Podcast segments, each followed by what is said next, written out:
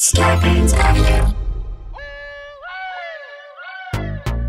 Small doses. Self-help from the hip. Small doses. We're talking that shit. Small doses. And keeping it real. Small doses. With me and Nana Seals. It's so funky. So as we continue on here at Small Doses with our artist series, first of all, let me just say it's I am like so like I try to do a fashion series, and when I tell you the designers, honey, the designers are a headache. Okay, like I couldn't get the designers to talk. Then you had folks who are like, I'm really in like design mode right now, and so like when I release a shoe, whatever, No. man, it was really a thing. So I was like, you know what? I'm gonna just leave that and let me go to the artists. Not that designers, not that fashion designers are not artists, but let me go to like the fine artists. And Yes. it has been just a really dope series getting to talk to all of you. And it's a very, oh man, it's also just very different than talking to like actors and performers because I feel like fine artists aren't talking all the time. So there's like a certain Yeah. level of honesty that is coming out. And today we are joined by Miss Cristina Martinez Hi. who let me tell you so i feel very late to the party and i discovered you because my homegirl ingrid uh, we share that's my middle name by the way so we have a special kinship uh, so Oh, ingrid nice. had come to your uh, opening or like it was an event for the nordstrom collab and Yeah. just casual for the nordstrom collab and um, i was like who is this? What is this art? And I had to just go down the rabbit hole and get all the way in the mix with Cristina Martinez. I bought my mother some pajamas. I bought I bought my man a shirt. I bought me some pajamas. And I, next I need to commission an original piece. But I just really love I loved I just I fell in love immediately with the work that you do. And I'm very happy to have you here on the show. Thank you. I'm so glad to be here. Definitely glad. And and Ingrid for piecing that all together. She showed up in her white sweatsuit. She killed it. So tell me, you know, our listeners, I feel like we have a lot of creatives. Um, and so Mhm. I speak a lot to just like the journey of being a creative and also the the unique position that creatives find themselves in once it becomes their career, because that's like a whole different see how the head nod got slow. yeah. Yeah. For those who are Yes. listening and not watching, the head nod got slower. Like, yes, testify, yes. And so, Yeah. you know, over the course of this interview, I definitely just want to eventually land at like when you're working with a behemoth like Nordstrom, you know, like what is is mm-hmm. that like? But let's start at the beginning. Let's start at the beginning. So, um, Cristina, like, tell me, like, where are you from? Like, side note, I did an interview with Kevin Hart, and people were livid that he didn't know that I was a child actor. They were like, he does not do research. That is so unprofessional. I'm like, first of all, he's not even an interviewer. Like, the nigga don't have time. Yeah. Yeah.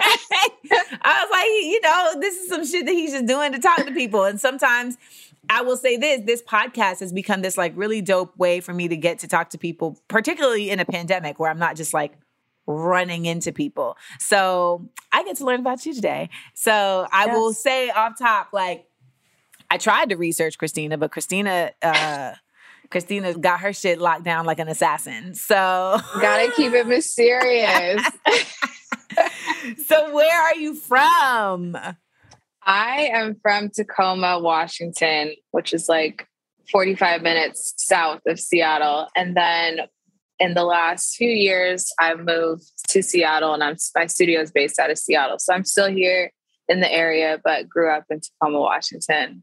Where did this New York vibe come from? Do people tell you that you have a. New Do York I have vibe? a New York vibe? yes, No. even just by the sculpting of your baby hair, I'm like, she's from the Uh, Bronx. she's from the Bronx. no, I'm definitely Pacific Northwest. All, I can see the mean, bay. I can that- see. I can see the Yeah. bay. I can see the bay, but I don't. I don't see Seattle.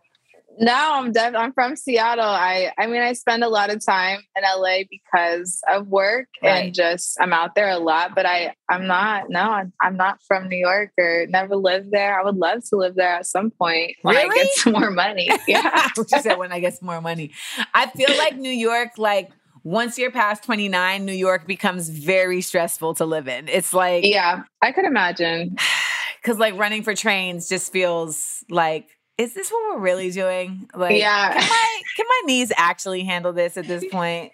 like, For real. so you're from Seattle. So I've been to Seattle several times and I'm just curious, like, is that why there's teardrops in all of your? I feel like rain is. It's very possible. it definitely is possible. I think growing up here in Washington, you have to be able to appreciate a lot of gloomy days. And I think that it's kind of a an energy that everybody here kind of understands, you know, it's it's you got to be able to like pick up the pieces and have a good time when it's like pouring rain and dark outside. it's like becomes a part of your upbringing. It's just it's just what it is. So I, I that could definitely play a part. I never thought of that, but um because your art definitely has uh, a number of consistent themes, but one of them, for those who don't know, is women with tears. And, you know, there's growth. Growth is like a big theme in your work. So it's like if you in Seattle where there's a lot of rain, you know, Yeah. the photosynthesis, the growth of the vegetation. Um, Yeah.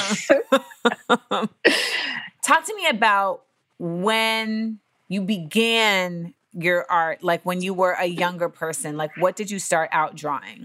Um, so growing up, my mom, she had me when she was 15. So I spent a lot of time by myself. And, you know, I can look back now and like be very grateful for those moments. But when I was younger, it was really hard. She worked a lot, sometimes two, three jobs at a time. So I would be home and I had to entertain myself. And so I have a very, very vivid memory of being like maybe eight years old and we didn't have like full blown cable. We just had some channels, you know? Mhm. And I remember seeing Bob Ross on TV for the first time. And it was one of those moments that I look back now and I'm like, that was definitely like a defining thing for me because at the time when that happened, I had a moment where I'm just like, wow, like this is what he does. He gets to be on TV and make art. And like, I had never seen anything like that before in my family. My family is like all women that work very, very hard. You know, they clock in, they clock out. It's just like, that's just, that's what it was. That's what I always saw. And so Did you grow up in an see- immigrant family by any chance? I didn't. I didn't. My family is all from Texas. Um, Okay. But my mom was born in Texas. My grandma was born in Texas. My mom's side of the family is all Mexican. They raised me and and they worked hard, very hard. Right. And so I had never seen anything like that. And I remember when I saw that, feeling like it was the coolest, most amazing thing I ever saw, but also feeling like it was very far away. Like, you know, this is a white man on TV and there was no connection to that. And so it became something that kind of like stuck with me, but always felt like it was unattainable. And what I did take from that though was just making art. I just started to just make art and I would draw on napkins. I would draw on, my mom likes to tell a story of these lasagna noodles. So I used to take lasagna noodles and use nail polish and like paint like whole landscapes on them. and it was like whatever we had, that's just what I used. It was like I didn't know what I was doing, but I knew that it was in me to find a way to express myself creatively very, very young. You know, and life happens and I would move away from it and then come back to it. And in the end, it got to the point where like I just couldn't ignore it anymore and it became my career. So when you couldn't ignore it anymore, like where were you at in your life? Is that like full grown adult? Is that high school? No, I, I think I was I was in college and I had gone, I had moved away. I went to college in Vegas and you know, I studied hospitality because I was in Vegas and it was just the thing you're supposed to do. And, you know, kind of like had a lot of moments where I just kind of let life happen. Mm-hmm. And in my quiet moments, I still wanted to draw. I still wanted to paint. And I had no real experience, no education, none of that in terms of art. And it was just like, it would get louder and louder and louder and louder until I was just like, I can't, I can't keep ignoring it. And honestly, as soon as I made the decision to like really live in my purpose and align with my art, everything in my life started to fall into place. It was like everything that had been struggles or things that I couldn't really see the light in them yet, just things just started to like truly align. And that's why now, like, I know this is exactly where I'm supposed to be at. And it's just, it took me a while to find it. But once I found it, it just, now I'm like in at, at peace. well, I mean, that's, that's so beautiful because it really takes trust in yourself to do that. You Yeah. know, to do the and there's nothing I don't I don't really feel like we see many examples that tell us trust yourself. Um, Yeah. I feel like it's the opposite, you know, it's like trust this company or trust this 401k or trust your government. and yeah. yeah. ultimately none of these things are really like demonstrating that they're for like your best interests you know when you talk about like something that you were like what's an example of something that you feel like you were struggling with that you feel got clearer once you made the decision that this is what you're going to do I mean, even just like financially, when I decided to be a full time artist, I already had two kids. Like I had a son and a daughter. And I, one of the biggest things that I really struggled with was like, am I going to make these kids also sacrifice like for the sake of like me following my dreams? You know, do they have to live in you know, and not be stable because I'm choosing to go and make something of myself. And that was like a big thing that Yeah. I feel like kept me in a in a gray area for a while. And, you know, it felt like too much risk when I had my kids that I had to like actually take care of. And, you know, they were upon on this journey with me. And I feel like because I chose to trust myself and listen to my inner voice, those things just started to fade away. It's like now it's like not only can we, you know, have a great Christmas and pay all of our bills, we can take vacations and like, you know, those things just started to come more and more and more. And I believe that when you are doing what you're supposed to do, life starts to give you things that are aligned with that purpose. And I think like financially was a big one. I felt like the safe thing to do was to just work a regular job and be able to know this is what I'm making. This is how we're going to take care of Mhm. ourselves. And I realize now that, you know, like when you talked about trusting yourself, like with my kids, I intentionally put them in situations or give them choices and like make them really have a moment where they decide like okay this is what i think is best and like really go for it. I try to do that for them because i know that like you said it's something that you don't you don't really learn how to trust yourself and some people never learn you know? Mm-hmm. And for me it was like life changing so i try to make sure that i put my kids in in situations where they can practice that a little bit. Well was there any struggle in the transition because i feel like Yeah. i was going to say because i feel like sometimes you know it's like the idea of being an artist i think it's like um glamorous is not the word but i feel like it's very nebulous for a lot of folks because it's like what does that mean like i know what i'm Mhm. actually doing but i don't know how to actually Mhm. like make money off of it per se Yeah. and how did you like how was how how like yeah no the struggle the struggle was like it intensified before it started to fade. I'll definitely like be very transparent about that. It was it's not one of those things that just happens overnight by any means. And i think one thing that i try to be really vocal about every time i have the opportunity to is that i think when you're an artist of, of any kind and your art is your outlet and your space that you go to to feel safe or to be able to express yourself when that also becomes your means for survival that like transition is nobody could have really prepared me for that because it's like Mm. you you turn to this as an outlet but now you have to do it to take care of yourself and your kids that part of it for me was difficult for a long time because it's like i mean i still struggle like receiving praise for something that like keeps me Mm. sane like actually keeps me sane you know it's just like or receiving praise or or money for doing something that like i know that i'm supposed to do i know i'm Mm. supposed to be doing this it's it's a weird space to try to start to put a price on right um, your outlet, your Yes, sanity, your peace, you know? And so um, I think that for a while, it took a while for me to be able to navigate.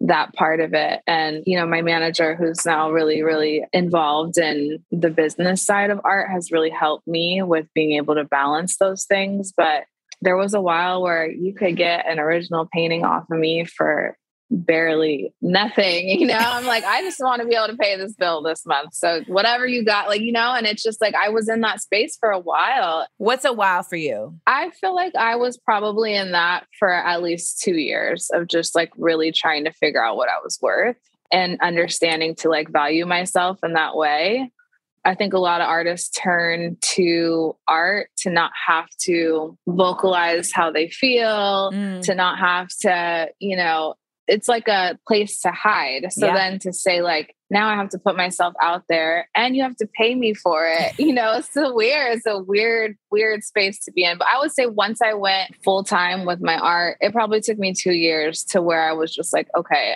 I deserve to get paid for this.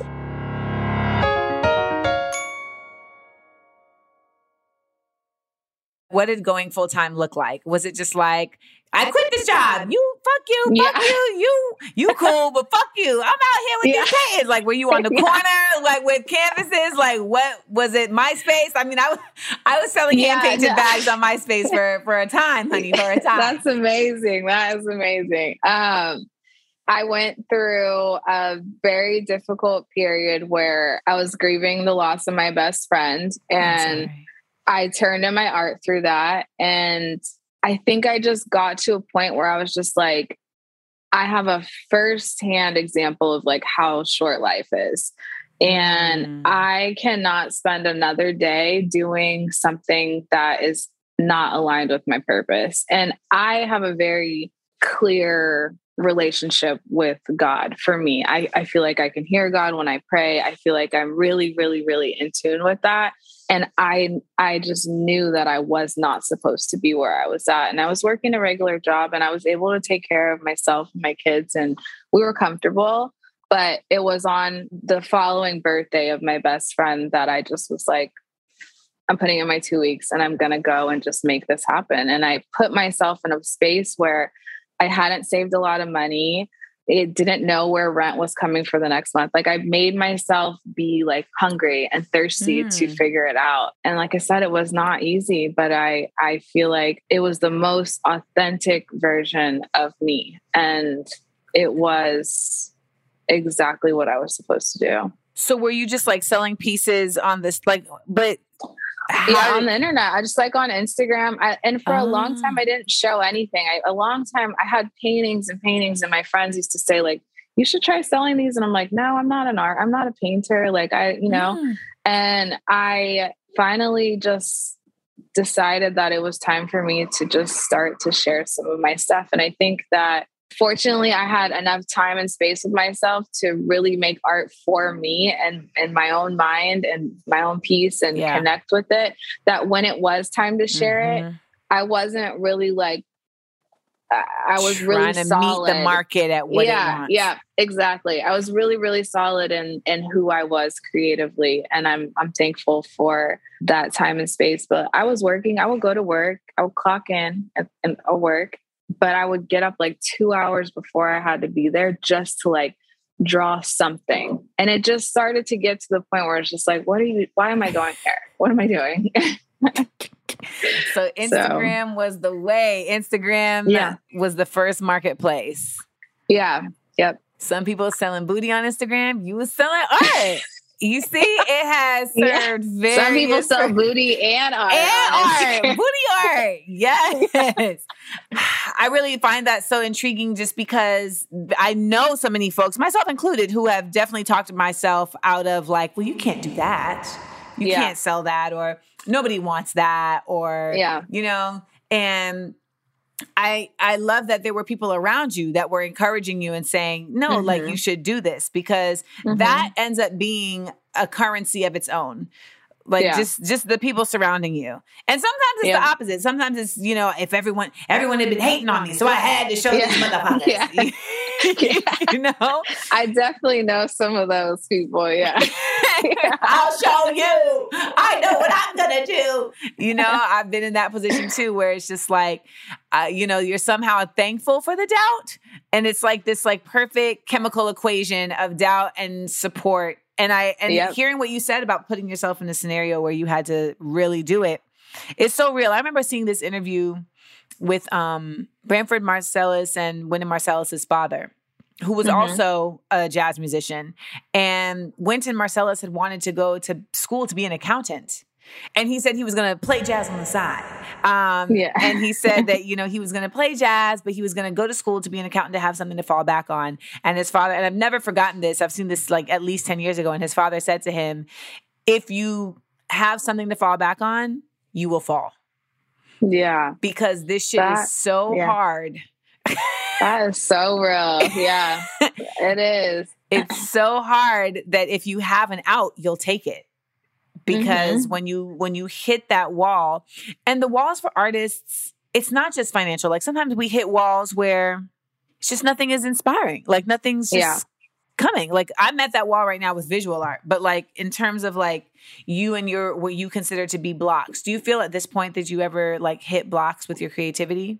Yeah, I hit blocks. A lot of times the blocks will come from like outside things like if it's a partnership or you know if you're Mm. creating for something that that can get difficult sometimes especially for artists who like me are a little bit more of like emotional creators. I'm not like a technical painter. If you ask me how to mix things up and that i cannot tell you. I didn't learn how to paint. I just started to do it and so I think that a lot of times when I'm put in situations, opportunities, blessings to create with other people, it can get a little fuzzy. And also when it's like, depending on what scale it's on, it can get difficult for, Mm. meaning um, bigger is harder me. or smaller harder? yeah, bigger is harder for me just because I think that, like I said, for me, my art has always been like a place of peace. And I'm not like a extroverted person. I'm not used to putting myself out there like that. And so I think that it's something that I'm recognizing comes with making art and it, you know, the time that we're in right now, it's like you can make art and just let it be about your art, but people want to connect to you as well. And Yeah. and for me, because my journey was like very authentic, and you know, I started on Instagram just like posting pictures of my kids, like a lot of people, you know, and then it's like it started to evolve. So it's like there's people that connect to like me as a mom, there's people that connect to me as a Mexican and Black woman, there's people that connect to me as an artist. So it's just kind of like understanding that I do have to step out of my comfort zone, and it is a real effort to put myself out there, and that can get difficult. I think the biggest, most important thing with creative blocks, though, for me, is to continue to create. Like, I mm. try not to let myself get too comfortable in a space where I'm like, oh, I'm just not inspired right now. I try not to let that be a comfortable space for me because I think that it's important to be aware of what kind of art you make when you're not inspired. What kind of art do you make when it's mm. gloomy outside for 20 days in a row? You know, what does that look like? And so I try to just keep painting, and it, it's hard sometimes for sure, but it's like just to keep creating through the block. Sometimes you might take photos instead of paint, whatever it is. It's like Right. just continue to let there be some outlet, even in the quiet moments or the lack of inspiration. So you've been having to like mingle and shit, and you Yeah. yeah. and not like this kind of mingle. This I could do. I mean, like, just you, You know, walk in the room. photo shoots. like, oh, you guys want to take pictures of me? You know, it's just like that is not. It's not my. It's not my comfortable space at all. I definitely I've had to learn. Like I think because I'm on TV and stuff, people think that that should be like no problem, and it's like Yeah. no. Like if I know people. I'm fine. Yeah. But like when I Yeah. walk into a room and I have to like just make my rounds, like I'm not Yeah. gonna make my rounds. I'm gonna find like base and just be at Yeah. base. And like whoever stumbles upon me. And I've had to work on making base at least like more in a centralized location. Cause normally in the Yeah. like when I would first uh, move out here, I would have to be at the booth in the back. And it's like, oh, I- I, didn't know you were here. like you know, I would I would leave somewhere and someone like I'd get a text from someone like, "I heard you were at such and such. I was there too. Why didn't I see you?" Yeah. Yeah, I was in the back. That is definitely me. Or people write me like, "Oh, I saw you here, but I was scared to come up and say something." I'm like, you. "Oh, I'm just as scared as you are." So I've really like trained, like, I know folks who are listening, like, I have really tried to express to people, like, listen, when I'm not on the clock, yeah, I'm not on, you Yeah. know? And so I remember this one guy, I was like walking down the street in Harlem. And I think he had said something to me. I didn't hear what he said, but he said something to me. I just like looked at him and kept walking. And then I went on Twitter like an hour later and it was like, I just passed Amanda Seales in Harlem and she was rude AF. I said Oh, good morning no. to her and she didn't even say anything to me. And I was just like, I didn't even hear what that man said. like, and also it was like 8 a.m. in Harlem. Like we're not, we're not in, we are not in Savannah, Georgia, where everyone says hello to each other. Like Yeah. stop. But he doesn't know that like, to your point, like I'm like, who's a strange man? yeah, like, something to I'm me. nervous too. I'm scared too. Like this is yeah, this is all very different for me. And I can imagine like you too. It's like you're used you play so many people and then it's just like oh, when you're yourself now, I'm I'm, I'm not hiding behind a canvas now, you know. It's like I don't know what to do. I, I don't I really feel like if I'm on stage, because I as a stand-up comedian, like I'm Yeah. myself on stage. Yeah. But I'm on stage. Yep. And even though I'm myself everywhere I'm at, it's like there's a different expectation of the exchange when you're on stage and when you're off stage. When I'm on stage, I have the mic. Like I understand what our exchange is. Yep. I'm gonna tell a joke, and you all, y'all gonna laugh. Yeah. So we so, uh, eye to eye, we get that. But when you're off stage, you know, you run into people or it's like even like today, y'all. Like when I came on the podcast, I was in the middle of an annoyance, you know. So before I could even say hello to Cristina, I'm like, I can't say UPS, you know. And so sometimes people you will meet you in the middle of an annoyance, and then you Yeah. didn't give them what, what they, they expect. expected, Yeah. and now Yeah. they're like, I, I met Amanda Seales in Harlem, and she was a bitch. I was like, you know, I might have been at that moment. I, you know, I apologize. No, I I, think it's definitely so- understand. I think it's so dope though to just, you know, see you evolve. You know, a lot of folks they don't get to this point. A Mhm. lot of artists, you know, I mean, they don't make it to a point where they feel like their art is living even without them having to create it, right? Mhm. Because I think that's a huge part of once you realize, like, damn, I really made it with this art shit. Like, like even if you didn't paint another piece, you still have enough work drummed up that there's a whole commerce space that is going to exist that can exist if you wanted it to. If you were like today, you know what? I'm just done with this art shit. I'm about to be a rapper. Yeah. Uh, your manager could still be like, all right, well, I'm gonna still do the art thing Yeah. and you go drop them beats. Like, get into it. like, you're like, you know what? I've been mingling enough. I'm ready. I'm ready to really live my next true self. Put me out there. Yes. It's so true. S E W. It's so true. yes. We have rap battles, me and my kids and my partner, who's also an artist that used to be a rapper, but we have rap battles. It's like our thing we do every time we're all together. And I, I got I got bars. You got with a Z, with a Z, Yeah, bars, yes, with, with a a Z. Z. so when you, so what was it like? What was the tipping point when you feel like it turned from, oh, like now we cooking, like now this is some different shit. I'm not just selling hundred dollar like Yeah. from four packs of canvases from Michaels. Yeah. um, I think for me, I don't know if I'll ever really feel like that, honestly. Like I Well, there did come a point where it was like we're not Sure. concerned about ramen for this. Yeah. yeah. Yeah, definitely. No, I mean, when my kids start asking us if we're in first class and if our driver's picking us up and if we're going to Hawaii this weekend, like, Listen, when the kids get bougie, it's oh a my God. Yeah. So, like, driver. No, you're not one of those kids that grew up with a driver. That was a Lyft driver with a black car. God, I have to try to like explain to him. No, I'm just, this is a Lyft. It's not our driver. Is our chauffeur coming? yeah.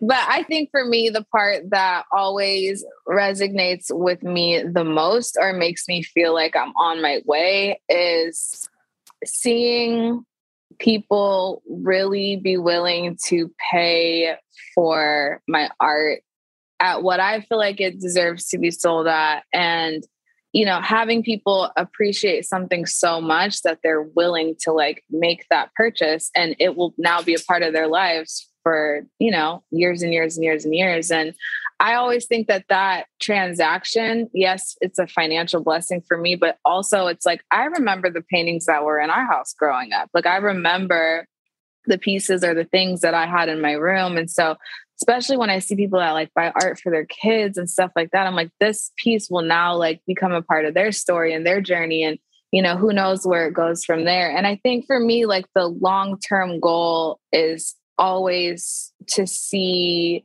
my work in a museum just because I remember, you know, spending time in museums growing up. And even now, I, you know, we take the kids to the museum all the time. And it's just like, there's not a lot to connect to. You think of museums, you see a lot of like older white men and their yeah. art. And so I think until that starts to change, I will always have something that I'm like pushing for to really, really feel like, okay, I made it.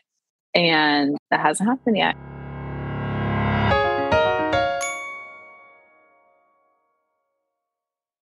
I always say the difference between hustling and grinding. Hustling is when yeah. it's like, I'm just trying to get it. Like, however we can get it, I'm gonna get it. Like, okay, yeah. I'm gonna sell these pieces for whatever. And I feel like the transition to grinding, grinding is when you're like, I know where I'm going, mm-hmm. and I'm much more choosy about the path, right? And so mm-hmm. I feel like that transition for you was when you said, I'm gonna like be about my worth.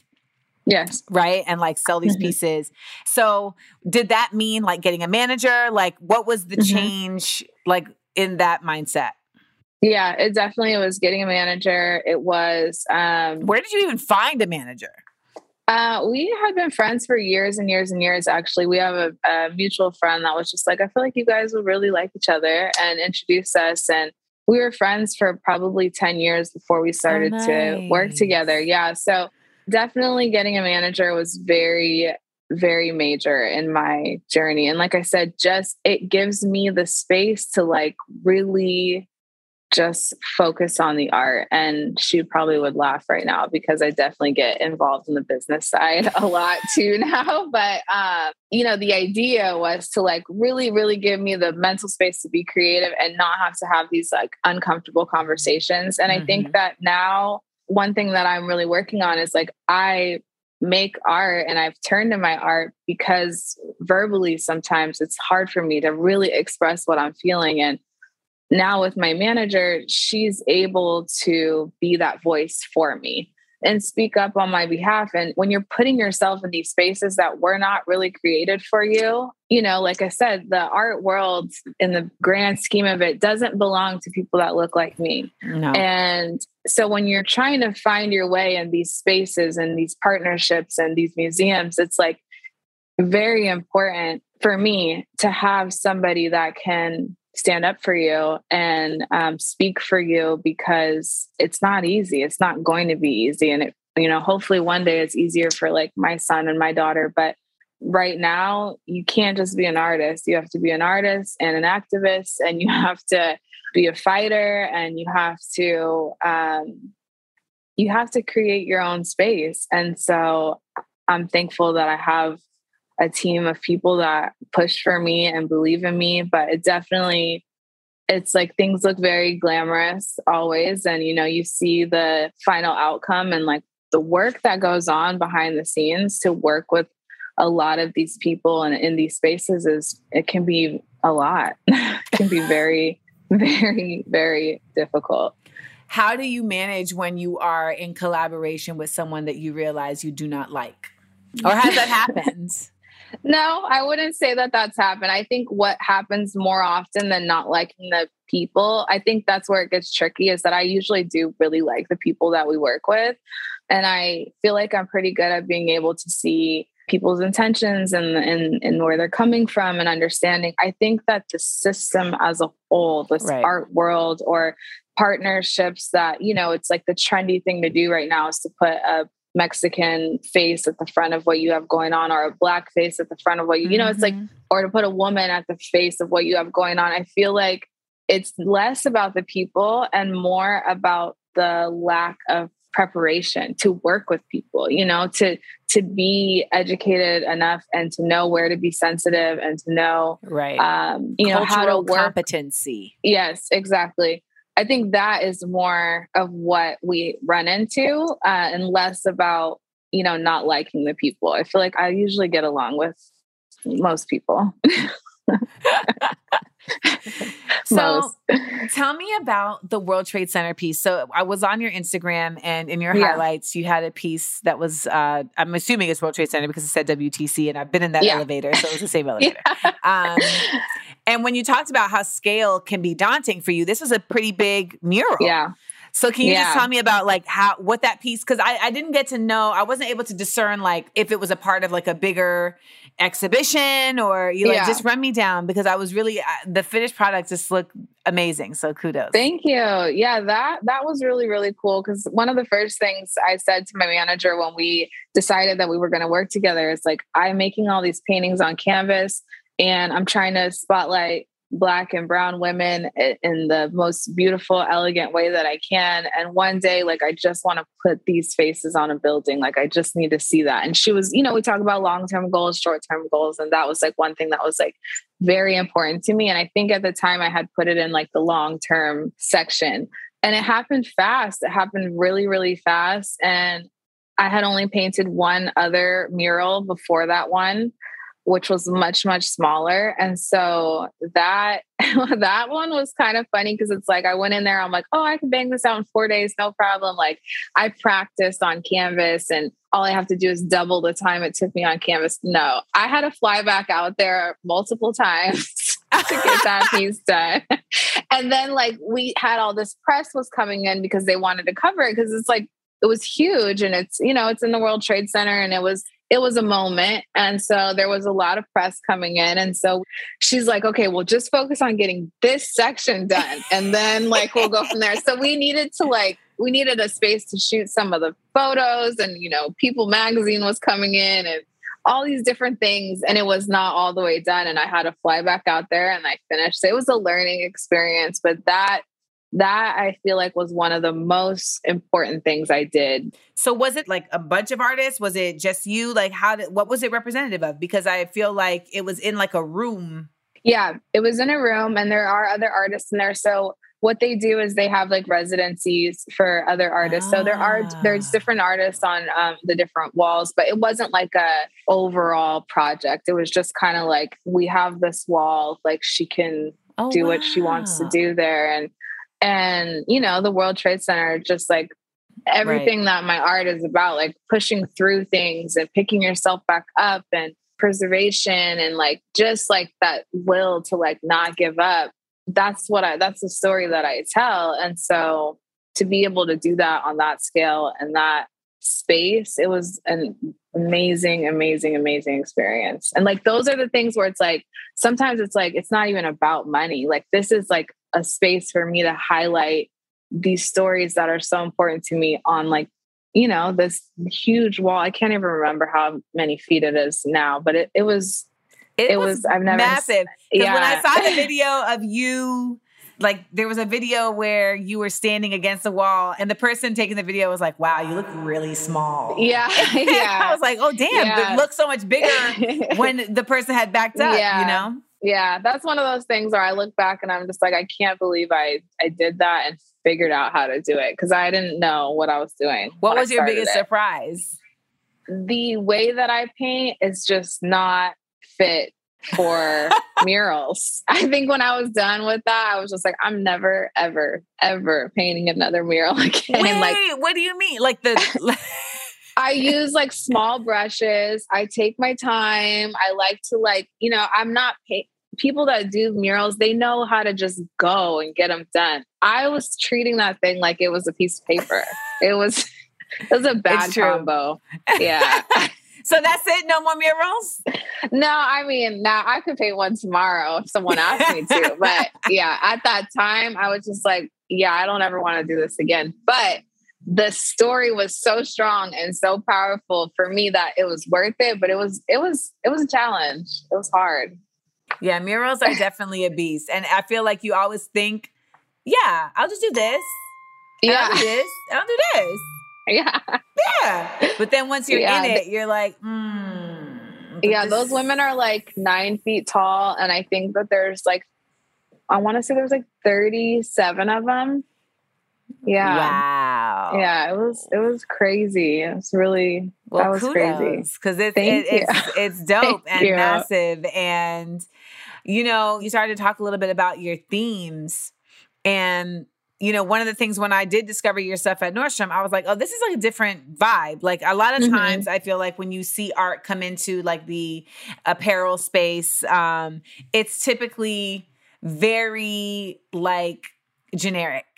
Mhm. um and you know it might be patterns and I, I mean and not even to shade those artists but it's just they are trying to reach a large audience and so Yeah. oftentimes i feel like they water down and you know the not the artists but the buyers will choose Yeah. something that kind of feels a little bit more generic. It's like when I'm trying to sell TV shows and they say, "Well, we don't know if Middle America will like this." And I'm like, "Well, that's code for Mhm. white people." Yeah. I yeah, you're right. I'm not sure if they will, but considering that they like pretty much everything black people do and then take it, I don't see why they wouldn't. But, yeah. No. but I definitely feel you. so I would love to hear just like in your themes, you know, when you're talking like why do you feel like that became like where you planted your flag in terms of like this is what I'm speaking with with my art. In terms of like getting picking yourself up and women, etc. Yeah. I think just from my experience, like I said, I um that's all I saw growing up, truly. Like my mom had me at 15, my grandma had my mom at 20. It's just it's all I knew. I saw my the women in my family just pick themselves up over and over and over again and you know, when you have a mom who's 15 years old, you're going to see some stuff. So it's like I have had experiences that have stuck with me and my art wasn't something I spent a lot of time thinking about. It's just something that I just did and that was what was in me. That was the story that was in me. It was what what what naturally came out. And then on top of that, one of the first artists that I really connected to was Frida Kahlo, a Mexican painter and she was the first person that I saw and I thought, okay, maybe this is attainable. Maybe I can do it because she does look like my mom and my grandma and my aunts, you know? And I'm like, okay, look at this. And the more that I learned about her and her story, that's all she did was like every challenge that she went through, yeah. she turned it into art. And I feel like that was like what I connected, even more than her being Mexican, even more than her being a woman, was like the way that she painted her way through every single challenge. And I think that those authentic stories that are a part of you, like those are the stories you're supposed to tell. And that's that's really all I knew. And I think that it speaks to a lot of people because like life is gonna happen. It's gonna keep happening, you know, and and you have to be able to like pull yourself up out of something, you know, and you're gonna you're gonna do it and then you're gonna have to do it again. And I think that's been a consistent part of me and my life. And I've always had my art, whether I was super aware of it or not, I've had my art to bring me out of it. And I think that I got to be vocal about that because it's real. It's real. Life is gonna happen. It's just a matter of like I when when I hear people say like you know, so and so has their shit together. It's like I think sometimes people think that having your shit together means that like nothing's happening. It's like something's always Yeah. happening. I mean the Always. the level and the spectrum shift, Mhm. and then the having your shit together kind of ends up just being like how well you've set up things to be able to manage it. Like, and when I say Mhm. things, a lot of times I just mean like your spirit. You know, Yeah. like there's like because there's really self work that like has to be done, and I know you use the word self in a lot of your Mhm. pieces. I see just the word Mhm. self, and Yeah. you know, like some people will say, like, oh, you know, I had to get selfish. I personally don't like the word selfish because I think it's like you can't just decide it's not negative.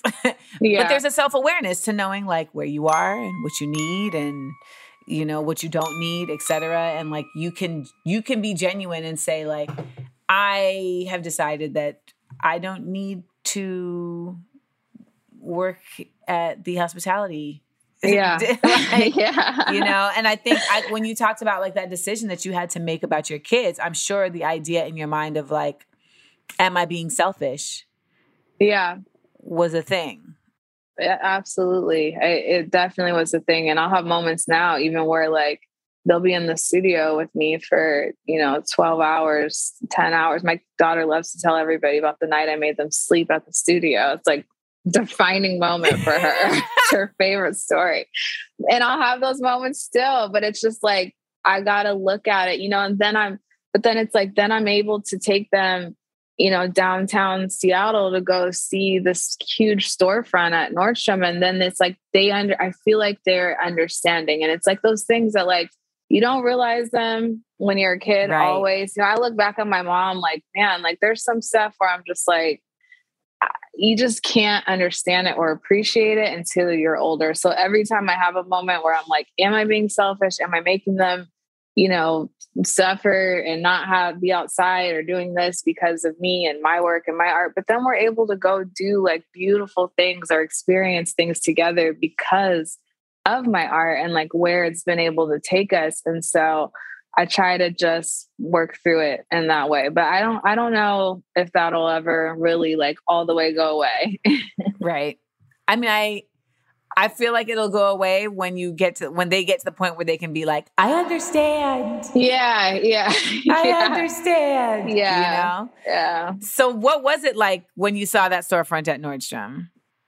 It was very very cool. I wasn't you know you you see like little layouts of what it what it can look like but you don't ever really understand and i think that to go down there and to see those faces and again like it's always about these stories for me because it's just like you know seeing frida kahlo's story uh you know that made me feel like i could do it so it's like for me i always have that in my mind like the youth and the kids that like didn't have examples or blueprints of like what they are capable of. I think about myself now and I'm just like, you know, my daughter and my son are exposed to so many things that. I mm-hmm. didn't see growing up. Cause it's like now it's like black creatives, like you can do anything. You Yeah. can do anything, you can be anywhere and you're necessary. And so to be able to see that and to be a part of that and to think that like people are gonna walk by this and connect to it. And I think that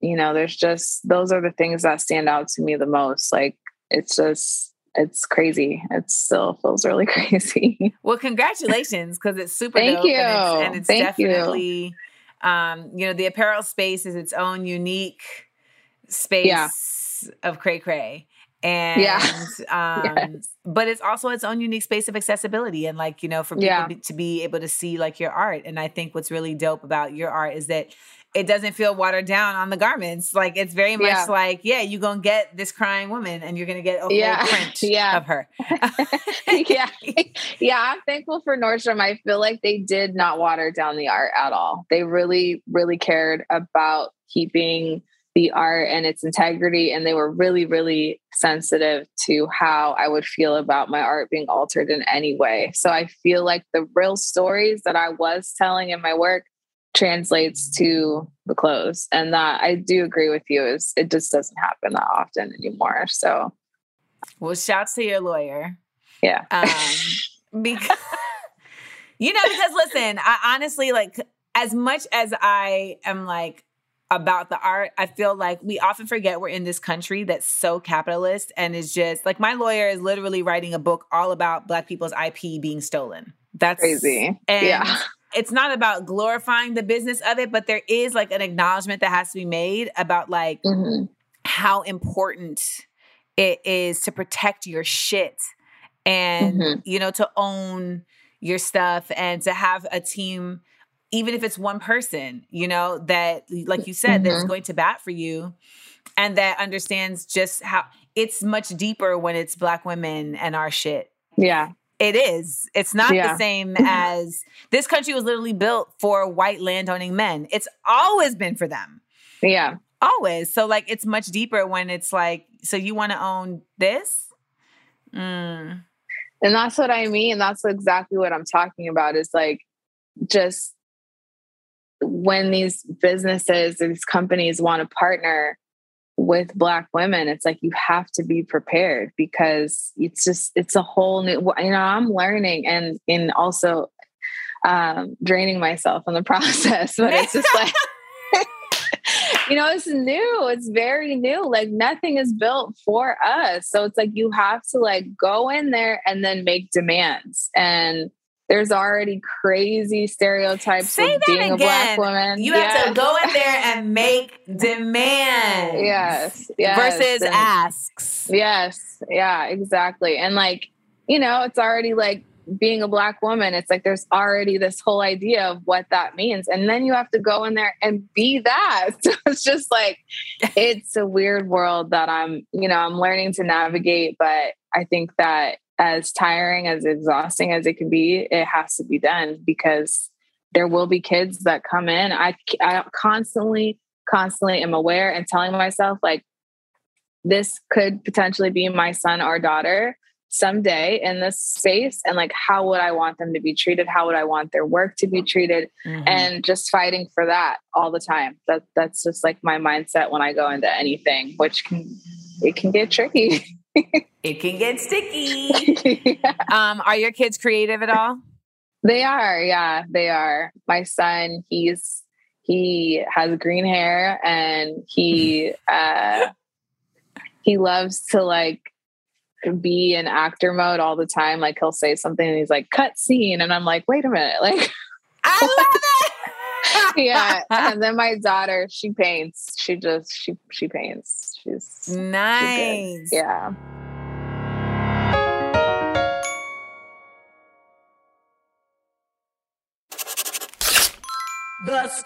Well, we have a segment called The Script where we ask our guests to basically just like provide our listeners, our viewers with any types of materials that can enhance like the conversation. So Mhm. any books, any movies, any any accounts to follow, etc., where they can not only necessarily like learn more about your art, but perhaps learn more about um, themselves, like in any work that you feel like has helped you in defining the artist that you are. Yeah. One thing that has stuck with me and been like haunting all my quiet moments for the last like six months has been this documentary that I watched called Black Art in the Absence of Light. Um, I don't know if you've seen that. Amy Sherald was on that actually, and she just, I think what I've been talking about this whole time of like not having that blueprint of what it looks like to make things happen with your art as a Black woman that documentary i feel like i've told every everybody i know to watch it. It's that sounds just- like me telling everyone I know to listen to her interview that she did on here because it's yeah, like oh yeah. Yeah it's just she like just ran it down. yeah i know i'm like dang i know that i know that was good. But um it just really it's really really special and it just shows you what's possible and it shows you why black people deserve every ounce of spotlight that we're getting and um, why black stories are so important and powerful and i feel like i think about that documentary like every day once a It day just lives in your head rent free. yeah And where is this it. documentary? Do you remember? I feel like it's on hbo max i want to say Black art in the absence of light. yeah actually my partner my partner albasir holly he's an artist as well Oh, I he is I did the Google. Yeah. I did, I did the IG he is the one that uh told me to watch it and we actually like sat and watched it on FaceTime together and it just like we both were like speechless. It just is really, really Ooh. powerful. Okay. All right. Yeah. Yeah. Damn. All right. So I mean, I feel like that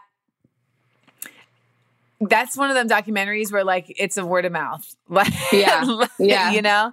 yeah. I'm gonna definitely look into that. Yeah, you gotta watch it. And you guys can also, of course, make sure that you go to Nordstrom and uh, Nordstrom.com and look for Cristina's work as well as follow her.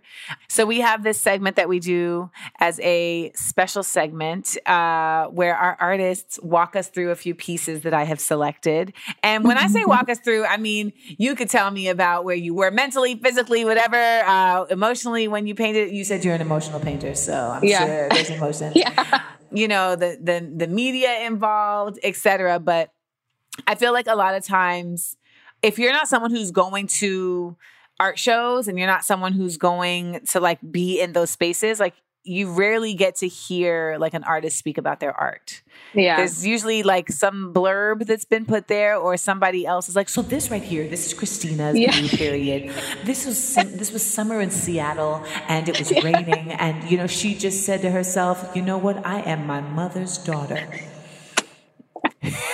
That is so true. I always, we always joke about it. Me and my partner were like, someday they're going to dissect this painting and then they're going to be like, oh, they must have been fighting on that day because she only used black. You know, it's just so funny because, like, that is what will happen someday.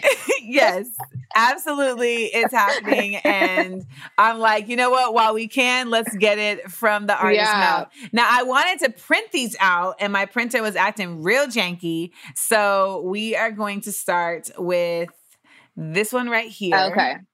Yeah. because this was the first piece i ever saw of yours oh, nice. So, nice. Yeah. No rain, no flowers. so, can you just tell me about this piece? Like, when, what size is it? Like, what medium do you paint in, etc. Yeah. So that piece is, I, I believe that piece is 24 by 36. My favorite And, size uh, canvas. That is my Yeah, favorite. That's my too. That's, yes, that's my favorite. I love everything about that size. It's like you can. It's not too big. It's not too small. It's the best. Um, but that piece, I that piece actually was not even originally supposed to be a part of the Nordstrom partnership, but I believed in it so much, and I. Mm.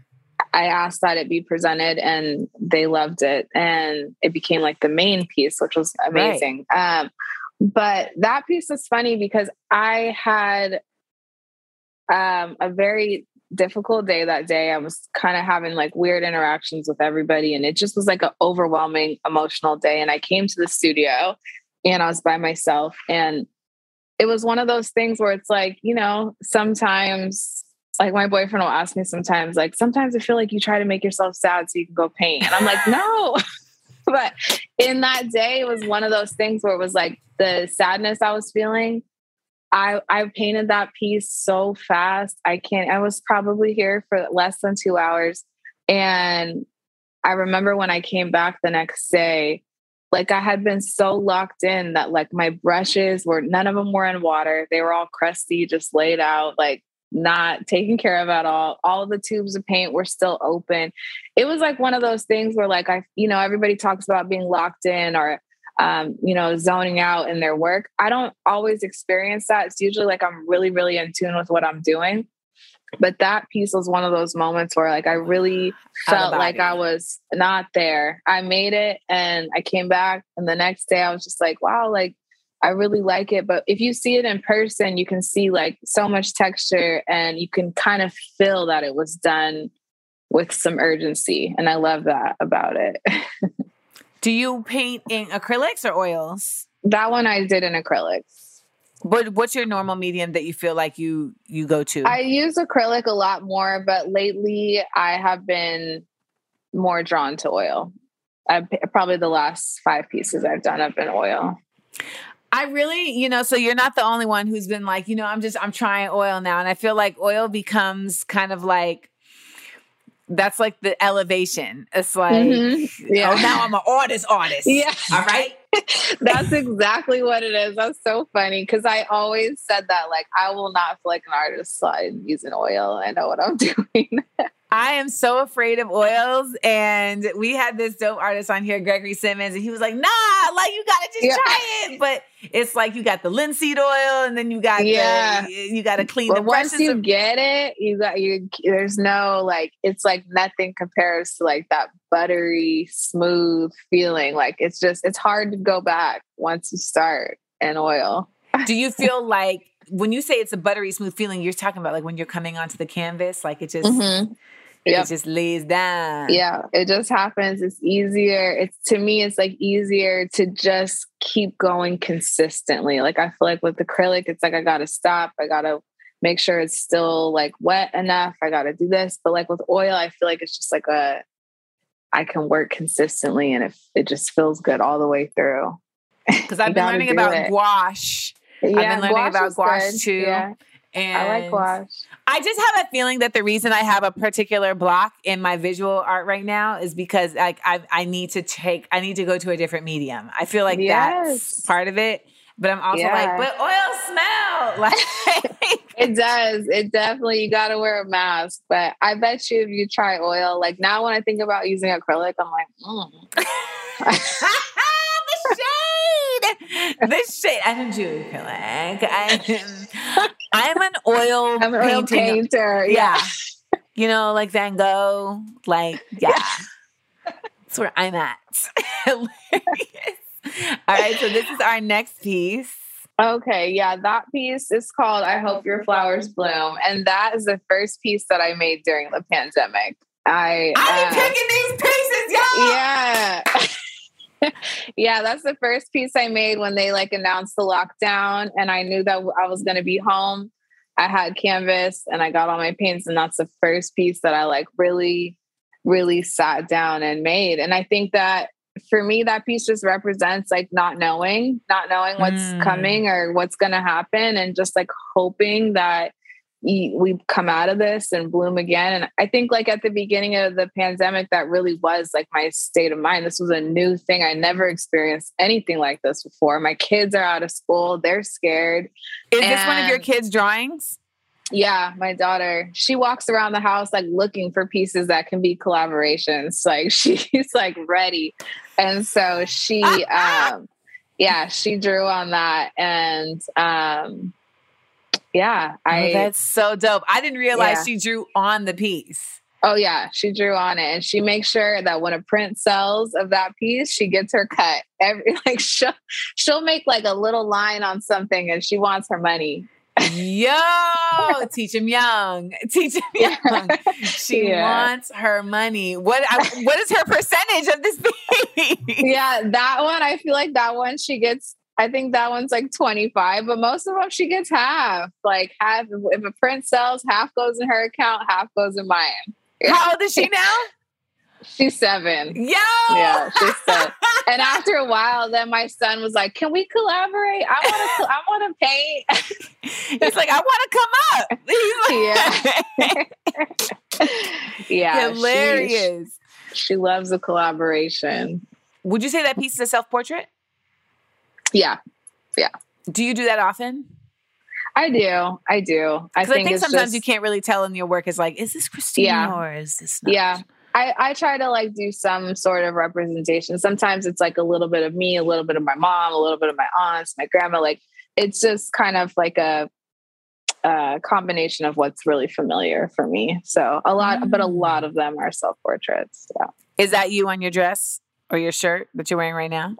This one, no, this was just I just went free and like I feel like I I had a pastel and I just kind of like was just going on a canvas and she's she came out. She Oh, reminds nice. me of the British artist FKA Twigs. Oh yeah, yeah, yeah. I can see that. Yeah, I can The definitely lips. see that. Yeah, she is on uh, a lot of stuff for uh, the drop two of Nordstrom collection. They really liked her. I love her. Oh, so also we're getting a preview right now. yes, this is it. This is Ooh. drop two. Yeah, All right, all right. I love a preview. I love an I love exclusive. yeah. Um, okay, so this is our last piece, Women on Mars. Yep. So that is, um, I was showing my daughter, I, I use these, I don't know if you know the golden like acrylic, they're like liquid flow. They're really, really watery. Yes. And I was using them and she wanted to try and she's just like, can I, she calls them drip drips. And every time she's using them, she starts singing, came through dripping. That's like her favorite. she, they need to hire her, but she, she was doing a practicing it and it the first one came out and it looked like a dress and i'm like oh you should make like five dresses just keep going you can just do what you want to do and so that piece she just went crazy with all the oh, this is another collab.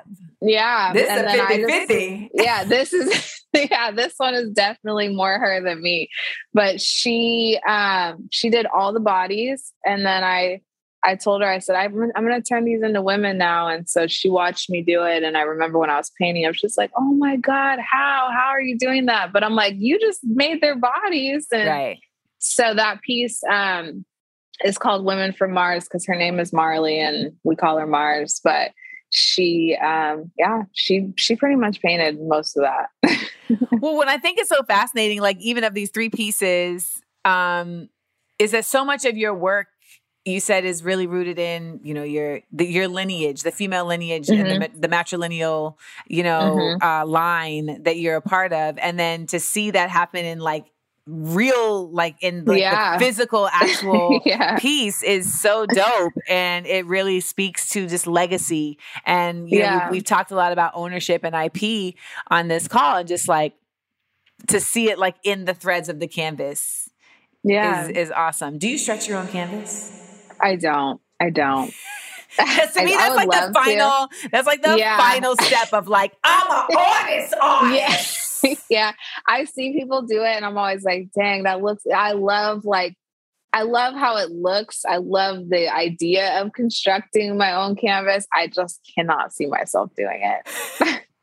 I, I've definitely like bought the staple gun and you know considered the wood and I Yeah. bought the canvas on the roll and was yeah, like, I got canvas yeah, on a roll. Yeah, I can do. Yeah, I can do this. I was in I was in shop in theater, and um, I built sets. I can do this, and then you're just like, or Yeah. I could go buy a, a canvas. Yeah. Because by the time at I make this, I'm gonna feel like I've done the art. That's what I'm saying. It's just like I don't I don't know if I got both in me. I don't know. The last dose. Well, we are just so um honored and happy to have you. I am I anytime that I DM someone and they DM me back and they like Yeah. know of my existence and I'm already a fan, I'm just so I was so happy. Yeah, no, I was so happy. And that picture of you and your mom in the pajamas, I was just like, this, like, you have no idea. That was too good. Too good. And she was But, yeah. like, "These are very buttery soft. I, they're so posh. These, I, these are so posh." She was so impressed, and I was like, I had to tell her, is I was so like, "Well, you know. Cristina Martinez, and she is a Black and Mexican painter." And she was like, Yeah. "Really, Nordstrom?" And I was like, "I know, I know," because you know we got to ride this. That you know, I feel like they've definitely been on some like we need Black people, and it's like ride it, ride Yep. the wave. I don't care why they're listening, as long as they're listening. Let's do it. well, y'all, you can follow Cristina at so is it underscore? Yeah, It's so underscore. trill. So so So, S E W underscore trill T R I L L. And you know, keep going. And Thank I look forward to purchasing my original piece. And yeah. I just really commend your story and your journey and the way that you're going about this. It really is inspirational. And it's um I think you might be the tipping point for me going to oils. Like I, you I'm gotta gonna do it. You gotta do it. I'm already like, all right, it. I'm gonna play with gouache because I'm just, but I feel like I'm being lazy. yeah, just go straight to oil. We, we'll stretch canvases later. Start with the oil. yeah, you got it. Will Thank do. you so much. Thank you. Thank you. awesome. Scarpins Audio, a podcast, a podcast network.